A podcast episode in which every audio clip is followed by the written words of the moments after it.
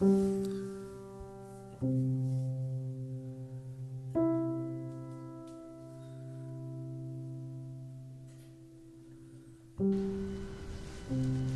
the base of the hill, past the muddy shop yard and cattle fences, across the bridge that planks over Chimacum Creek, and just before the salmonberry groves, were two perfect prints in the snow. Light snow filled in the almond shaped grooves, with gradually tapering tips softened by fresh flakes that had fallen overnight.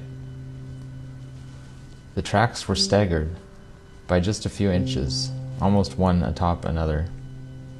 About an inch long, they went nearly through to the dark ground. They were the tracks of a young black tailed deer. We followed them, leading away from the road down a path through a low, boggy area where gravel had been spread in late summer. Halfway through the bog, the tracks met a coyote's coming from the opposite direction. Though the coyotes were fresh, not hours maybe, not even minutes ago had his her warm breathing body passed this spot. So we followed the tracks, one going forward, one backward, and read the animals' stories. Late in the night, the deer had been walking north. Early this morning, the coyote was headed south. At one point, the deer tracks split and headed west into a thick cedar bog.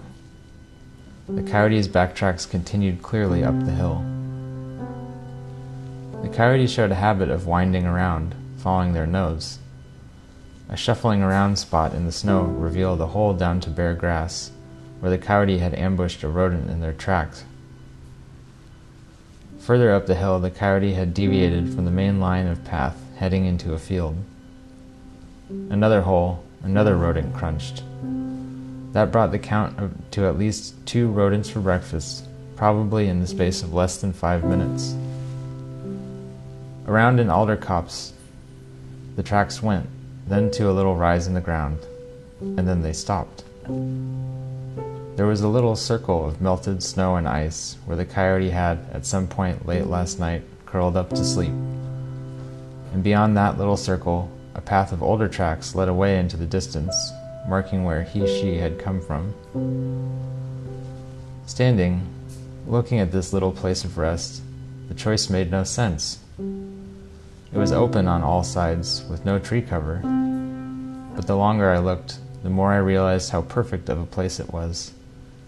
The grass all around was flattened, giving good sight lines in all directions.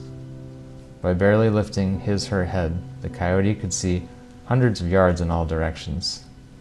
Yet, due to their location on the small rise, they couldn't be seen until they either heard someone approaching or saw them. It may have been the most protected place, as far as sight lines and escape routes, in a square mile of hills, forest, and bog. From the little melted circle of rest, an older route of his her tracks walked the evening before led into the distance toward a farmhouse and a few hills. Beyond there, I knew that a lake lay in somewhat remote young forest interspersed with clear cuts. The coyote may have come all the way from up there, or he she may have spent a lot of time in this field hunting the plentiful voles and mice. I would never have known this story but for the rare snow that told it to me. Following this track in the snow got me thinking about my own story. I set out a while ago to write in a way that was like a river, vital, ever moving, multi branched, yet still knowable, formed and forming, ever changing, never staying the same, yet having some sense to it. I wanted to write like that. And in learning to write that way, my life itself has inevitably taken course changes. Life always seems hazy to me, a constant process of testing. And yet there are these crystalline moments, like that moment on the hill, where it seems like everything has led somewhere that it all makes sense, like how a river always has a source. Yet just as that feeling is grasped, the solidity and good feelings tend to dissolve again. I wonder if there are more trails I can follow, larger than my own knowing. To be supported by, yet not exploited by. Such things make me think of my best times. I think of when I have felt understood or made something worth understanding. And like I told someone recently, these crystalline moments seem like little guideposts I have hammered into the ground as I've gone. And from some perfect place of rest on a low hill, it may be possible to look back at all of them and then to wake up and keep on going.